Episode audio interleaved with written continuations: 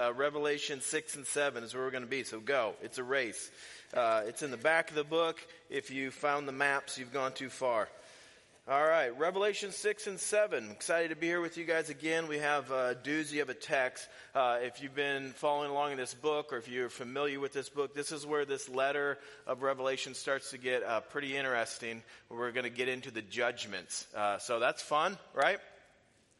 Okay, we'll see. We'll find out. I mean, you guys sat under a net, so I mean, that's that's some faith there, but you can't leave now. We can drop it and catch you. But we're here to talk about some interesting stuff in chapter 6 and chapter 7.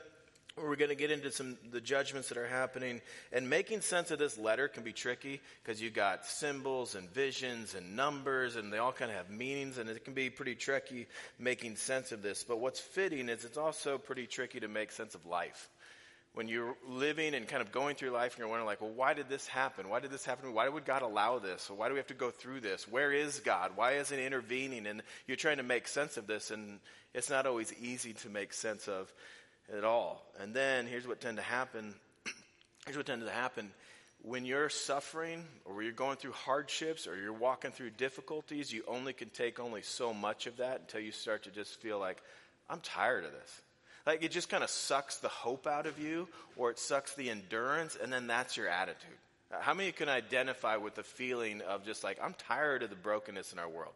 I'm just sick of it. I'm sick of seeing the injustice. I'm sick of seeing the sin all over us. I'm sick of like, I'm sick of just this brokenness of this world. Can you identify with that? I know you already raised your hand, but you, you need practice. But, so let's like interact here a little bit. Um, or what about it, when you look in the mirror and you're just like, I'm sick of struggling with the same struggles. I'm sick of my own sin. I'm, I'm just tired of that. And you walk through this and you can just, you can lose hope. You can feel like turning in the towel. But what if there was a perspective that we could have that would help us endure? and help us not lose hope. And I think uh, that's what we get in this vision, the revelation of Jesus Christ. Jesus is saying, Let me help you see this differently the broken world that you're living through. Like, let me give you a vantage point or a lens that's helpful to look through that. So, if you remember last week, uh, we, Ian was up here. We were in Revelation 4 and 5, and you get this beautiful, glorious kind of throne room vision of God and all his majesty. And John is in heaven, and what is he doing? He's crying, which is pretty interesting. And if they're not like tears of joy, he's frustrated. John is in heaven uh, in front of this glorious vision and he's crying. And the reason he's crying is no one can open the scroll. And the scroll is like the will of God or the plan of God or the ruling uh, of God on our broken world. And if no one can open the scroll, we we are left in the dark. Like, what's going to happen? Like, what's this, who's going to do anything about all this brokenness around us? And then we're kind of left in the dark. There's no light at the end of the tunnel. So, like, heaven is great and it's glorious, and there's some weird creatures there, and everybody's worshiping God, uh, and it's this beautiful description, but that's a lot different than the earth that John is experiencing. There's a big disconnect between what he's experiencing in the throne room of God and all the suffering and persecution and brokenness on earth. And he's like, well, who's going to do anything about this? Like, if we can't get this scroll open, uh, this disconnect remains. So, who, who, can do anything about this? And, and what's the answer to that, church? Yeah, Jesus, the, the lamb who's worthy to open the scroll. Jesus is going to do something about this. Now, the scroll begins to get open here in chapter 6 and chapter 7. It's important to remember, though, that the scroll here doesn't get open. We just start peeling the seals off. So if you picture a scroll rolled up, it's got seven wax seals across the scroll to keep it rolled up. Um, so the scroll doesn't get opened here in chapter 6 and chapter 7. Uh, it's just starting to peel off the seals. So these are the things that precede the opening of the scroll. So we're going to dive right in, we got a lot to cover. So starting in chapter 6, verse 1, he says this. Now I watched when the Lamb opened one of the seven seals, and I heard one of the four living creatures say with a voice like thunder, Come! That's my thunder voice. That's the best I can do, but you gotta get it. Come! And I looked, and behold, a white horse, and its rider had a bow, and a crown was given to him, and he came out conquering and to conquer. Now, just a heads up where we're going, we're going to get introduced to the four horsemen of the apocalypse. So that's the kind of fun Sunday we're about to have. And the first horse that we see is the white horse. Now, some people, they read this and they think, oh, that's Jesus Christ. Because in Revelation 19, Jesus comes riding on what? A white horse. But I don't think that m- matches the theme here. So in chapter 6, the theme is like judgment and death. But in chapter 19, it's more like this um, righteous victory and retribution that Christ is coming. And here you're going to get introduced to death and war and famine. And we'll see that in a little bit. Um, so maybe another interpretation I think is more likely is that this represents just general military conquest and kind of this thirst for power um, or, or, some people think that this can represent the Antichrist or the false Christ, um, whereas the real Christ comes riding in on a white horse, but he brings uh, restoration and righteous judgment. Uh, the fake Christ, who wants control and power but is not made to lead, is not the real king, is just going to be followed by war and destruction and, and death, um, which could be the case, but we're also told that we're going to see a lot of Antichrist. There's going to be many Antichrists to come, but we're told um, a lot of people are going to tr- try to establish their own rule. And part of God's judgment on earth are bad leaders. That's part of God's judgment. He's saying, hey, you're going to have bad leaders, people that are going to desire their own rule, their own control, their own power. Then he goes in, we'll see the second horse. When he opened the second seal, I heard the second living creature say, Come. And out came another horse, bright red. Its rider was permitted to take peace from the earth, so that people should slay one another. And he was given a great sword. So, uh, following bad leaders is often war and destruction. You see that in the red horse. Um, and then we get into the next horse. So, when he opened the third seal, I heard the living creature say, Come. And I looked, and behold, a black horse, and its rider had a pair of scales in his hand. And he heard uh, and he heard what seemed to be a voice in the midst of the four living creatures saying, A quart of wheat for a denarius, and three quarts of barley for a denarius, and do not harm the oil and wine. So scales in his hand, don't think like dragon scales. Think of like scales where you would weigh things. And he's saying, um, The price of food is going to be ridiculous. And he's talking about famine uh, that's coming. And then you get to the fourth horse. He says, When he opened the fourth seal, I heard the voice of the fourth living creature say, Come. And I looked, and behold, a pale horse, and its rider's name was Death, and Hades followed him. And they were given authority over a fourth of the earth to kill with sword, with famine, with pestilence, and by wild beast of the earth. So, a lot of fun stuff, right? There's crazy, ridiculous judgment happening. And the fourth horse, the pale horse, uh, is death. Uh, now, the word that gets translated pale here, uh, most other places gets translated green you're like, what, what do you mean? Why is it translated different here? What, what they're trying to say is like, it's the color of sickness or the color of gross. Uh, it's the color of disease. Like you, you look a little pale. You look a little green. Like you might be about to die type of, uh, he's saying this is kind of what the pale horse is bringing. And it's something that follows the other one where you got bad, wicked leaders bringing war, driving up food prices, um, disease and famine come in. Death follows though. Follows all that. So you get the four horsemen of the apocalypse here. And this isn't something John is making up. He gets the idea of this from Zechariah, where you see the image of these horsemen, and it's kind of a picture of God's oversight and judgment on the earth. But I want us to capture kind of the emotion and the, the mood of what's, of what's going on here. So you have this thunderous voice come, and then out comes each horse. And then like another like come, and then out comes this horse. There's like this introduction. Like, I don't, it's not this way. But if you could picture like this creature yelling, come, and then the folk and the, the, the fog and the smoke comes up, uh, ACDC back in black comes on, and the horses come out, like it's amped. It's like, like a wrestling match, like it's ready to go type of intensity, like these uh, horsemen of judgment are coming out to bring judgment on the world. There's that kind of, kind of intensity happening. Now we get to the fifth seal. Verse 9, he says, When he opened the fifth seal, I saw under the altar the souls of those who had been slain for the word of God and for the witness they had borne. Now, I know it's really clearly stated in the text, but I just want to say it again. He's talking about people who have died for giving witness to Jesus Christ. Like, th- these are people who have been martyred. They cried out with a loud voice, O sovereign Lord, holy and true, how long before you will judge and avenge our blood on those who dwell on the earth? Then they were each given a white robe and told to rest a little longer until the number of their fellow servants and their brothers should be complete, who were to be killed as they themselves had been. Now, there's something pretty comforting here and there's something pretty challenging here. Um, what's comforting is to a group of people who are facing potential death for following Jesus Christ. We've kind of talked already about the uh, circumstances of the original audience, that that was a reality they were facing. They get a peek kind of behind that, and they get a white robe. They're told to rest. They're with God. That, that's kind of life giving information. But what's really challenging, too, is part of God's plan is that more of his people have to die.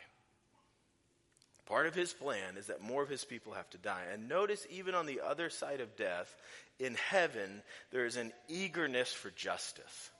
Like, how long, God, are you, are you going to wait until you kind of step in and bring this to an end? Like, how long are you going to take till you avenge uh, our death and deal with the wickedness on earth? And they're kind of eager for this justice. But God, who is in control, his answer is like, just relax. Just rest a little longer. Just, just wait. Because part of my plan, it's what he says, uh, they were told they were given a white robe and told to rest a little longer until the number of their fellow servants and their brothers should be complete who are to be killed as they themselves had been. So they're crying out for justice. How long god until you kind of step in? And his answer to them is like just wait. Part of my plan is more of my people have to die. Is that troubling He's like, no, that's my plan. Like, it's got to, like, it's not complete yet. He used that word complete, as in there is a number of people that I have ordained and planned to die, and we haven't reached that number yet. Anybody find that troubling? Or is that comforting? A little bit of mix of both. But he has this plan that needs to unfold. And here's what we need to see in this language. And I'm going to give you part of the big idea now, and I'll give you the rest later. So you're like, oh, we get some of it. And you get, hang on, I'll give you the rest later. But here's the first part God is sovereign over suffering. God is sovereign, like He's in control, He's over it, over suffering. And you see it here. He's like, hey, part of my plan is my people suffering. Part of my plan is the martyrdom of my people. And it's not just in that verse. Look, look at even at um, the four horsemen that are coming after the seals get opened. Well, who opens the seals? Jesus. And then you look at each horseman. To the white horse, it says a crown was given to him. It was given to him. Or to the red horse, he was permitted to take peace from the earth. Or he was given a great sword. Or the black horse was given orders or parameters. You can do this, but not this or to the pale horse, he was given um, author- authority over a fourth of the earth. Guys, God is sovereign over suffering. He's behind the, these judgments on the earth. His plan is playing out, and in his plan, it involves suffering. It's a little bit um, confusing for us. I mean, we can hear that, and we struggle with that idea. It's like, why? God, if you love us, why? Why, why, wouldn't you, why would you allow that to happen? Why wouldn't you intervene? What, why is this going on? And I don't know if you've been following along in our Bible reading plan, but not that long ago we read the book of Job. You guys familiar with the story of Job? Like a righteous man who goes through all kinds of this ridiculous hardship and suffering. And you get a kind of peek behind the curtain at the beginning of that story is Satan in the throne room of God who's kind of accusing the saints what he does, but God brings up his servant Job. He's like, hey, have you seen him? You see how faithful he is? And God allows Satan to persecute him, to make him suffer. And he just goes through it. And what's really crazy about that book is nowhere in the book, which I think would have been really helpful, if God went to Job is like, Job, here's what happened, right? Like Satan's accusing you. Like I was showing him the faithfulness of my people. He never gets let in on that at all. The only thing God tells Job is like, hey, you're on a need to know basis, and all you need to know is I'm God and you're not. Right? And he gets kind of this tongue lashing at the end of the book of like, hey, were you there when we hung the stars? No. So shut your mouth, right? And it's just kind of like, I'm in control. You're not. But there's this suffering is actually a part of God's plan. It's a strategy of suffering.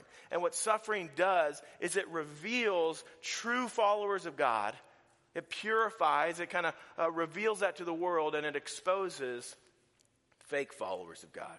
And suffering is happening. It is part of his plan. But this is what we need to see God is in control of this. He's behind it. He's sovereign over this. And listen, as difficult as that is to swallow, we really only got three options when we try to make sense of suffering. Either you can think it's random, like, hey, It's a broken world and bad stuff happens. Some people get cancer, some people don't. Some people get car accidents, some people don't. Some people get fired, some people don't. It's just a bad, it's just a messed up world and it's just random. Or you can look at suffering and think it's retributive, like karma.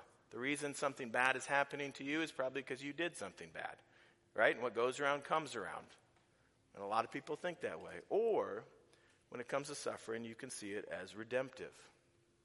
That there is a sovereign God at work behind all things, and He's working all things for His good purposes. And the revelation of Jesus Christ to these persecuted believers and to us is saying, it's redemptive. Everything that you're going through, everything that you're walking through, there is a sovereign God over it, and He's working all things to His amazing end and His good purposes. And there's meaning behind it. All right, so let's get into the sixth seal. It says, When he opened the sixth seal, I looked, and behold, there was a great earthquake, and the sun became black as sackcloth. The full moon became like blood, and the stars of the sky fell to the earth, as the fig tree sheds its winter fruit was shaken by a gale. The sky vanished like a scroll that is being rolled up, and every, every mountain and island was removed from its place. Then the kings of the earth and the great ones and the generals and the rich and the powerful and everyone, slave and free, hid themselves in the caves and among the rocks of the mountains, calling to the mountains and the rocks, Fall on us and hide us from the face of him who is seated on the throne, from the wrath of the Lamb. Who is that? Jesus, right? The wrath of Jesus. For the day, for the great day of their wrath has come, and who can stand? Who can stand? So um, you have this apocalyptic end of the world type of language happening. The sky is getting rolled up like a scroll. Mountains are being removed. Islands are being removed. Stars are falling. It's like kind of end of the world type of language. And what you're seeing here is that creation itself is being taken apart. Uh, or you can put it, decreation is happening to make space or room for a new creation. Because what happens at the end of the book? We get the new heavens and the new earth. So you kind of get this end of the world type of language, like creation itself is being taken apart. One commentator put it this way Humanity has become so perverted and has worshiped the creation over the creator. That's Romans 1, if you want to read that. Therefore, creation itself has become an idol that needs to be removed. Creation itself is an idol that needs to be removed. Now, I want to get into maybe a deeper meaning behind that, but a quick, just a quick rabbit trail when it comes to addressing environmentalism. We just in the fall went through Revelation, or excuse me, Genesis. In the beginning of Genesis, you get this beautiful picture of creation, and God puts man in the middle of it. He's like, take care of it, um, oversee it, subdue it, like care for this creation. And we are stewards of God's earth. We are to care for this creation. However, when the talk turns to uh, Mother Earth and our responsibility to save her, and if we don't do something quick, we're going to destroy our planet, we are denying the sovereignty of God over his creation. The destruction of earth is beyond any of our pay grade. And it will come to an end. It will come to an end. The earth will end, and this is how the earth will end, and there's no stopping it, and there's no escape. Look again at kind of the reaction to this kind of cosmic coming to an end here. It says, The kings of the earth, and the great ones, and the generals, and the rich, and the powerful, all these people who thought they were in control and they're in charge, they're going to find out you are not in charge and you are not in control. And you're going to you're going to hide yourself from the wrath of Jesus. Can you hide from Jesus? There is no escaping this. I don't care what your position is, what your title is, what your bank account is. Like the wrath of God is coming, then there's no escape from it. And either what you worship will be destroyed or who you worship will be revealed. You get what I'm saying by that? Either when this kind of comes to happen, either what you worship is going to be revealed uh, or destroyed, or who you worship is going to be revealed. Like your reaction to the kind of the, the end of the world is it going to be like, no? Or is it going to be like, yep, let's go, bring it on? Like, here he comes. Like, how are you going to react to this type of end of the world? Now, before we jump into chapter 7, let me point out a divide in interpretation moving forward. I just want to tell you, good and godly people disagree on this, so relax. Um, it's, it's, it's okay. Uh, we'll get through it. Uh, but we got seven sealed judgments. We're only going to see six of them in these two chapters. We got seven sealed judgments, then we get into seven trumpets, and we get into seven bowls. And the question is, are these like 21 separate uh, acts of judgment happening one right after the other uh, in a small window of time at the end of history? Like a seven year period of time. They get that from Daniel chapter 9, and that's called the Great Tribulation. Or is this is the Great Tribulation the period of time between the resurrection of Christ and his second coming? And the seals and the trumpets and the bowls are parallel looks at life in that period of time. Like, this is what it looks like to be a Christian in this, this season. Or are they parallel looks at life between the first and second coming of Christ, leading up to a more intense period of persecution? Now, I tend to think it's the last one, um, but even that can be tricky. And every kind of viewpoint has its hurdles they got to get over. Because if it's like, all right, well, there's, it's kind of increasing to a more intense uh, time of persecution, it might be like, well, for who? Because if you're a Christian in Sudan right now, you're like, it's pretty intense, right? But if you're homeschooling in Montana, you might be like, no, it's going great. I don't feel anything. Um, is this going to be some kind of like global like uh, feeling? Like what's what's happening here? Uh, but I tend to think it's like describing a life for the Christian between the first and second coming of Jesus Christ. And one of the things that makes me think that if you go back to Matthew 24, the Olivet Discourse, um, Jesus' disciples asked Jesus about the end times. And here's what happens. As he sat on the mountain, Jesus, on the mountain of Olives, the disciples came to him privately, saying, Tell us when these things will be, and what will be the sign of your coming and of the end of the age. And Jesus answered them, See that no one leads you astray, for many will come in my name, saying, I am the Christ, and they will lead many astray. Kind of like that kind of sounds like the white horse. And you will hear of wars and rumors of wars. Okay, that kind of sounds like the red horse. And, and you will see, uh, see that you are not alarmed, for this must take place, but the end is not yet. For nation will rise against nation, and kingdom against kingdom, and there will be famines. It's like the black horse and the earthquake in various places, and it's resulting in death, and all these things are but the beginning of the birth pains. And if something is the beginning of birth pains, I don't know, we've had a lot of new babies on our staff, uh, but if you start to have birth pains, what does that tell you? You got a lot of labor left. There's more labor to come, right? It's just the beginning of birth pains. It says, Then they will deliver you up to tribulation and put you to death, and you will be hated by all nations for my name's sake. Kind of sounds like the fifth seal. And then many will fall away and betray one another and hate one another, and many false prophets will arise and lead many astray. And because lawlessness will be increased, so there you get that kind of increase of lawlessness towards the end, the love of many will grow cold. But the one who endures to the end will be saved, and this gospel of the kingdom will be proclaimed throughout the whole world as a testimony to all nations, and then the end will come. And then the end. So, so think about this, guys. Um, when Jesus was asked, Hey, when will the end come? privately by his disciples, his first advice to them was, Well, don't be fooled. There's going to have to be a lot of stuff that happens before the end comes. And then he goes in to describe wars and suffering and persecution and famine and martyrdom and bad leaders or antichrist. And then he says, and then lawlessness will increase, uh, or like birth pains, it's going to get closer and more intense and more intense. Uh, and then um, then you have a baby. Then the end comes, right? Then then new life comes. So he's kind of seeing this uh, as a description of this is what life is like on earth for a follower of Jesus until he returns. And when he describes those things of like, okay, you have wars and rumors of war and bad leaders and suffering and persecution and famine and martyrdom, you're kind of like, that doesn't that kind of sound like our history? Like from the time Christ ascended into heaven, it's like conflict, opposition, persecution, famine, wars, bad leaders, dictators trying to conquer. And yet, throughout that whole period of time, what it cannot be stopped?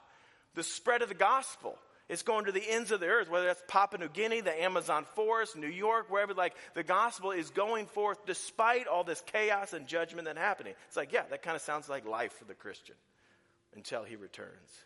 So this image is like life on earth under judgment, but like it's like, oh, okay, we know that. We live that. Now John, and this is what I think is important for us in chapter 7, is going to get a different vantage point of it. So let's jump into chapter 7. It says, After this, I saw four angels standing at the four corners of the earth, holding back the four winds of the earth, that no wind might blow on earth or sea or against any tree.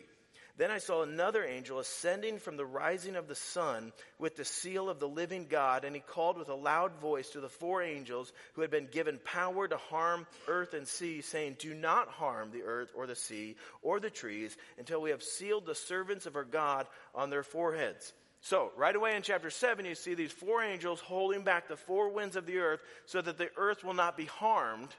But you're kind of like, wait a second. Earth was just destroyed at the end of chapter 6. So it can't be like chronological. So when he says, after this, then I saw this, it's not after this happened, then this happened. That wouldn't even make sense. But what he's saying is, after I saw that, then I saw this. I got a different vantage point of the same thing. Like I looked here and I saw this, and then it's like, hey, John, come check this out though, and look at that same thing from a different vantage point. So after I was allowed to see that, then I got called and I was allowed to see this. So yes, in chapter six, the vision that I saw was judgment and destruction and death. But then in chapter seven, the vision that I see is that judgment is being restrained. It's being restrained. Like I got a different vantage point of what's happening. So yeah, the, the horse and like the creatures say, come, and out comes the horse and it's going to bring judgment. But what I saw now is there's a leash on that horse. Like the, the winds, they're being held back for a purpose. Like judgment is being restrained. It's being limited. The harm is being limited because God is sovereign over it. And he's saying he's limiting it until the servants of God have been sealed on their foreheads. Now, uh, we'll get into that more when we talk about the mark of the beast that's coming. But here's what you need to know in Revelation, you're either marked by the beast or you're marked by God. In the book of Revelation, what's being put before people is like, you're either going to be marked by the beast or you're going to be marked by God. And it's really put before people is like, pick a side. Who are you with? Pick a side. Do you want to uh, suffer now and be rescued by God? Or do you want to fit in now and be judged by God? Pick a side. That's what he's saying. Like, no more country music Christianity. You know what I'm saying by this? I know we got some country music fans in there. I'm with you there. But it's like, no more country music Christianity. Like, you can't sing about getting drunk, hooking up with your girlfriend, and going to church in the same song. Like, who are you with? Are you going to be marked by the beast in this world, or are you going to be marked by God? But pick a side. Nobody, nobody liked that country music thing. Like, you guys know, you're going you're gonna sing along on the way home, but you're here now, right? So listen up. Like, He's saying, listen, you're going to be marked by the beast or you're going to be marked by God. And then you get this language like marked on their foreheads. And when we hear that, it's like, we've seen enough YouTube videos. It's like, I'm telling you, they're going to put a cute computer chip in your forehead. That's what's going to happen. They're going to track you. You're so worried about getting tracked by the government, but everybody's got a phone in their pocket. You're like, this is what's going to happen. Like, the chip's going in. You're like, let me just tell you this. The audience that John is writing to would have no concept of that idea. Like, it's not like John's like, no, they're going to develop computer chips someday. It's going to happen. They're going to put it in your forehead. They would not know what that even meant. But listen to me. When they heard the language of being marked on their forehead, that would mean something to them. So the question is, what would that mean to them? In Deuteronomy chapter 6, this is the Shema, which is extremely important for a Jewish person, but this was, they would say it every day, like, Hear, O Israel, the Lord your God is one. Love the Lord your God with all your strength or with all your heart, soul, and might. But you keep going, you got the passage up there? If you keep going down, maybe we'll get feedback. Um, go to the next slide, the end of the passage says, And these words that I command you today shall be on your heart. You shall teach them diligently to your children, and shall talk about them when you sit at your house, and when you walk by the way, and when you lie down, and when you rise. We got it. Yeah, you shall bind them as a sign on your hand, and they shall be as frontlets between your eyes or on your forehead. And Jewish people would, would, someone took this literally, would wear a kind of a bandana with a box right here, and they'd take little pieces of scripture, rolled up, and put it in that box. He says this needs to be marked on your hand and on your forehead. And what he's saying is the Word of God needs to shape your thinking, and it needs to shape your actions. Like, this is what it means to be marked by God. This is what it means to be a follower of Christ. The Word of God is shaping our thinking, it's shaping our actions. We need to be people marked by God. I think this is conversion. Um, we become a new creation, and the seal is pointing to the Holy Spirit. I mean, there's more passages. Let me give you a couple. This is in First or Second Corinthians, I believe. Second Corinthians chapter one. It says, "And it is God who establishes us with you in Christ and has anointed us, and who has also put His what seal on us and given us His Spirit in our hearts as a guarantee." Here's Ephesians chapter one. It says, In him you also, when you heard the word of truth, the gospel of your salvation, and believed in him, when you became a Christian, you were what? Everybody now. You were sealed with the promised Holy Spirit, who is the guarantee of our inheritance until we acquire possession of it to the praise of his glory. He's saying, I've sealed you. You're my people. Like I've saved you. I put my spirit in you. I've marked you and, and new life is evident and you're like shaped by the word of God. You live by the word of God. It's like, those are my people. But I think going to the book of Ezekiel, um, which is all over in Revelation, helps us better understand, okay, what, what does it really mean to be marked by the word of God? This is Ezekiel chapter 9 where this comes up.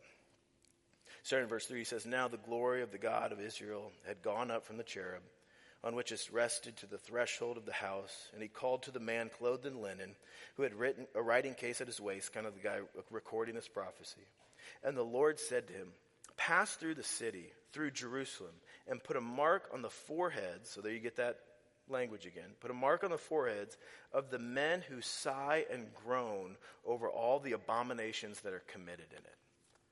So, what does it mean to be marked by God? Or who is it that God is marking? He's marking his people. Who are his people? According to Ezekiel, his people are the people who sigh and groan over sin. His people, his people are the ones who look at sin happening around the world and they're like, come on. Are you kidding me? We're going to dress up like Satan and sing a, a song called Unholy at the Grammys? Are you kidding me? Or this is what's being taught here. This is what we do. This is what our society, like, you're just sick of it. Like, the, God's people are the people who are not okay with sin. That's what he's saying. The people that just look at sin and are disgusted by it, he's like, those are my people. Those are my people. And we got a lot to groan about.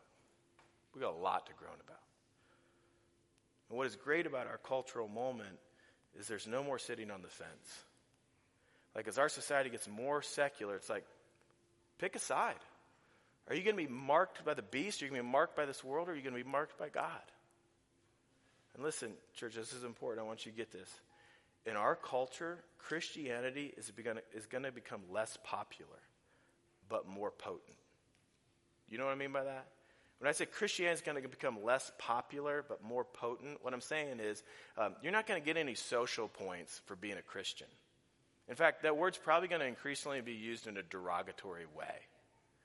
But it's going to become more potent because the people who stay faithful in that context, th- those people are going to like, I still hate sin. I still see Jesus as my king. I still see my life for him. It's like, well, those are real Christians. No more lukewarm stuff. So it maybe get less popular, but it's going to get more potent because the people that stay faithful to Christ, they're going to be real Christians.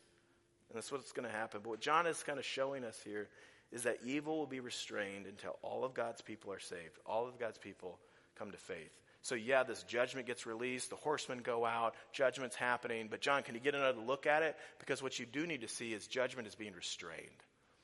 And these angels are holding back this, this judgment until all of God's people are saved. So, yeah, there's suffering, but there's also a seal. And what, what God is saying is, there's suffering on this earth, but if you're my people, I got you. Even a part of my plan is that more people of mine have to die. But when they die, I got them. They've been sealed, they're mine.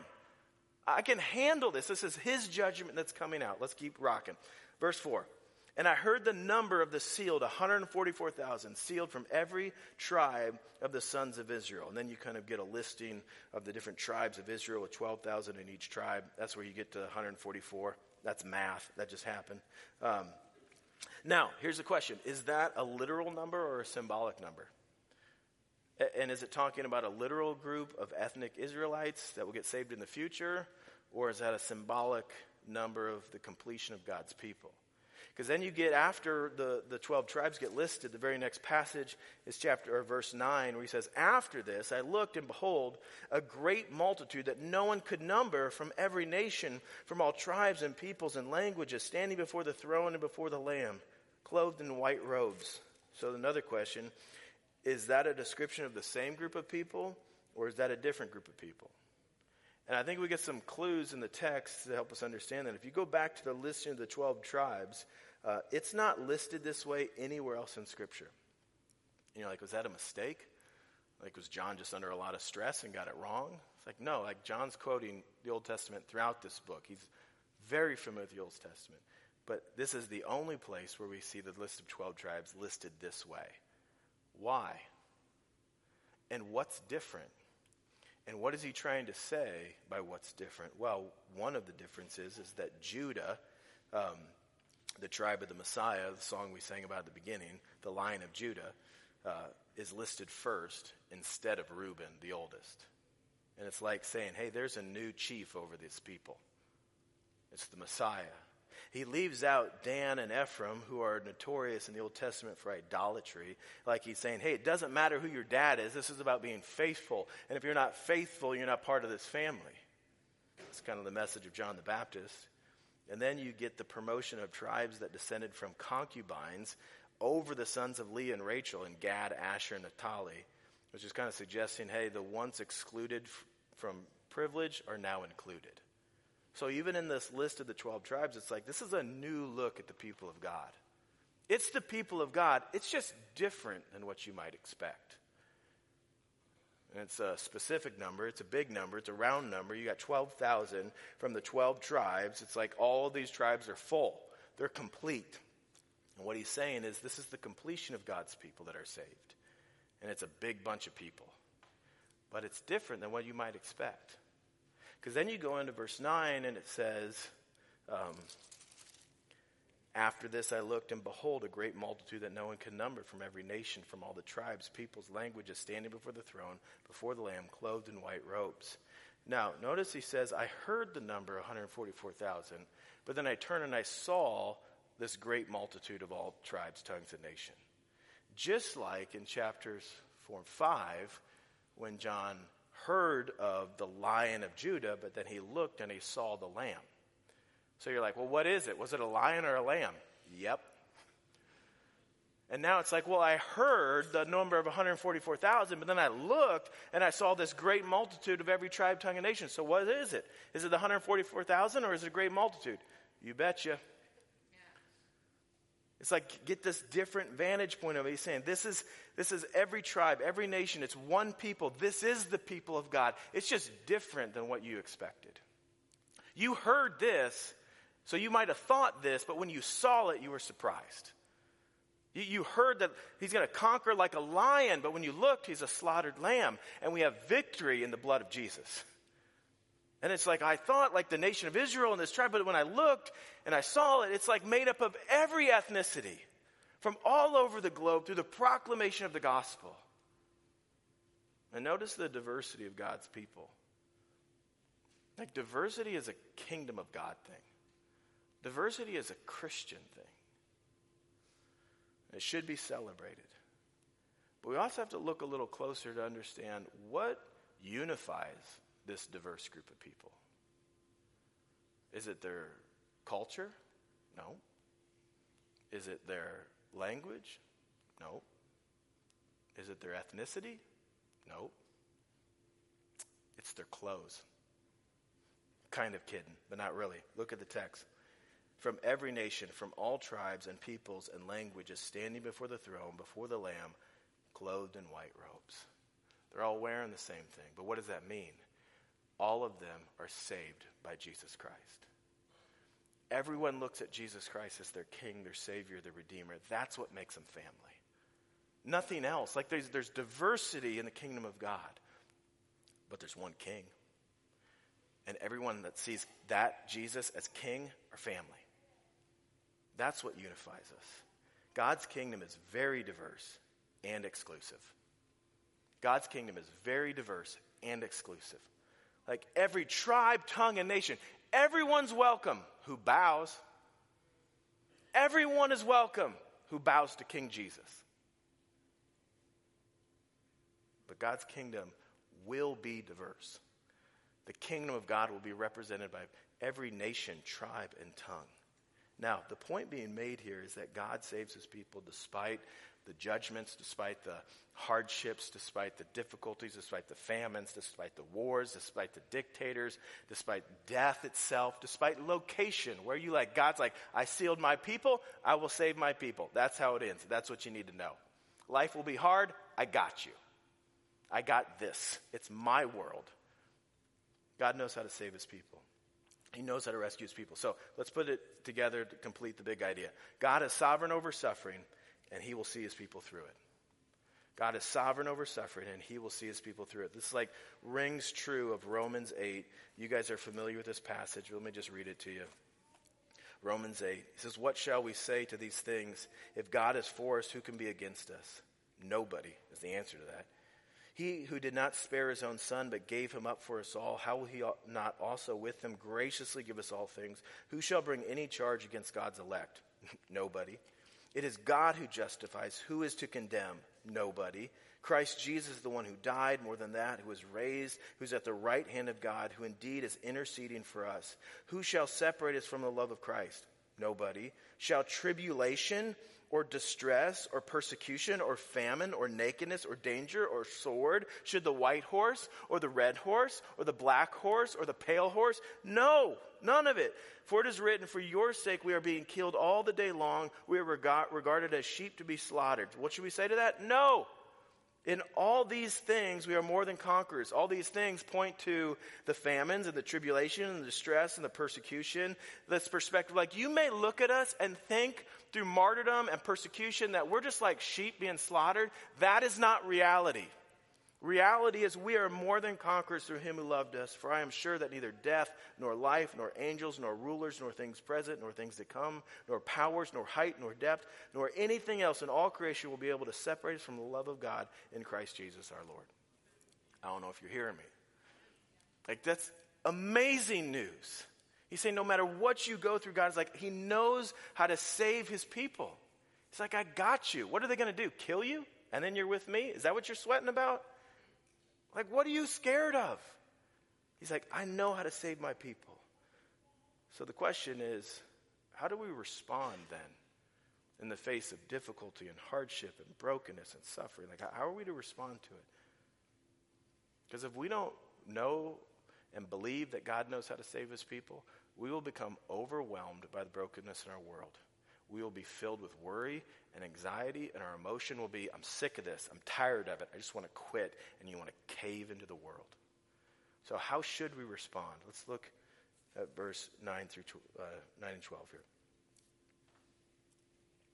After this, I looked, and behold, a great multitude that no one could number, from every nation, from all the tribes and peoples and the languages, standing before the throne and before the Lamb, clothed in white robes. And what are they doing?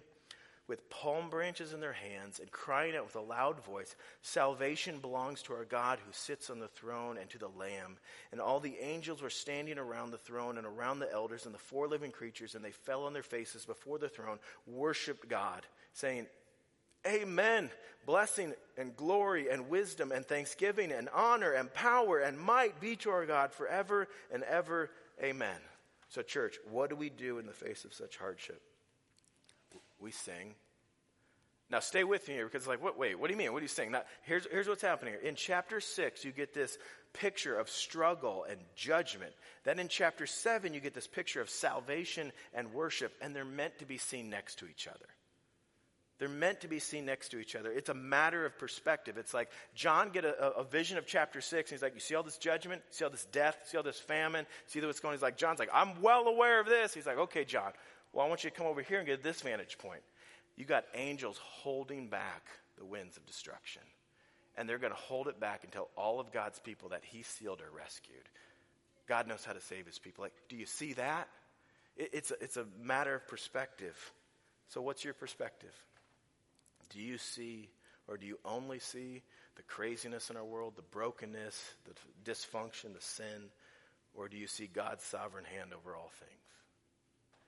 Can you both groan at the wickedness in our world and sing to the God who is sovereign over it? Because, guys, the best thing we can do living in a world under judgment is not to just get all mad or worried or anxious or complain. No, what we need to do is express our confidence in God. To be a group of people that no matter what's going on in our world, we just keep singing. We have such, like, God has got this. He knows how to rescue his people, and they cannot shake our joy. Listen, suffering is a part of God's plan, but the ending is amazing and worth it. Look, look at where he goes from here. Verse 13 Then one of the elders addressed me, saying, Who are these, clothed in white robes, and from where have they come? I said to him, Sir, you know. Now, it's hard to see this because we've just been like the four horsemen of the apocalypse, the destruction of the world, but this is funny, okay? John, in his vision, is wrapped up here, kind of being blown away by all this new information, and an elder in his vision comes to him and asks him a question. He's like, hey, do you know who these people are? And it's not like the elder's like, seriously, I'm new here too. Like, who are these people? John is like, he's going to John and being like, hey, check this out. Like, turn your eyes here. Who are those people? Like, he's pointing something out to them. And what he's pointing out, he's like, he said to me, these are the ones coming out of the great tribulation. They have washed their robes and made them white in the blood of the Lamb. Therefore, they are before the throne of God and serve him day and night in his temple. And he who sits on the throne will shelter them with his presence. They shall hunger no more, neither thirst any more. The sun shall not strike them, nor any scorching heat. For the Lamb in their midst of the throne will be their shepherd, and he will guide them to the springs of living water, and God will wipe away every tear from their eyes. That's the ending. And he's saying is you need to put your suffering in context. When you get a peek at the ending, put your suffering in context because that job loss or cancer or dysfunction or injustice, it's just a chapter. That's just a chapter. But this is the story. Like, this is how the story ends. And, and John, the message to this persecuted group of Christians is the ones that stay faithful, this is what's waiting for you living water. Your God wiping every tear from your eye, making all things new. Th- this is what's waiting for him. John wanted the persecuted church to respond to the hardships they were facing with confidence in God. Don't back down. Don't be scared. Don't be all worried and fearful. Your God has got this. And Christians throughout history, whatever dictator they have faced, whatever famine they have gone through, whatever war and hardship they have had to endure, should have confidence in God because he is able to save his people. And he is sovereign over all the suffering that we face. And for us, whatever it is that you're going through, you should have confidence in God.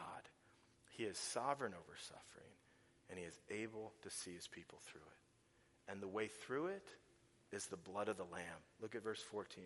These are the ones coming out of the great tribulation. They have washed their robes and made them white in the blood of the Lamb. These are the people who have been completely forgiven of their sins because of Jesus Christ.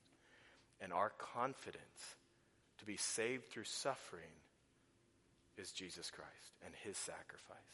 That his body was broken for us, that his blood was shed for us. That's why we rejoice. That's why we have such confidence. So when you think of your suffering, whatever it is that you're going through, what you need to do is get your eyes off of your troubles, your situation, your circumstances, your suffering, and turn then, look at Jesus and his suffering. Because his suffering means that your suffering now has a happy ending. Amen? Remember that as we take communion as a church, that his body was broken for you and his blood was shed for you. And that means no matter what you're going through, has a good ending. Let's pray. Father, I, I do pray for um, just the conviction of your spirit as a loving father. If we, um, we may be people in this room that are just way more marked by this world than by you, that we love the wrong things. We have a desire to just want to fit in I pray that you would transform that desire to be one that wants to please you, no matter the cost. That we would look to the sacrifice that you made, how your body was broken, your blood was shed, and we would face our own suffering, know that you have secured a happy ending for us, one that is with you forever as our good shepherd that feeds us with living water and wipes every tear from our eye. Pray this in your name. Amen.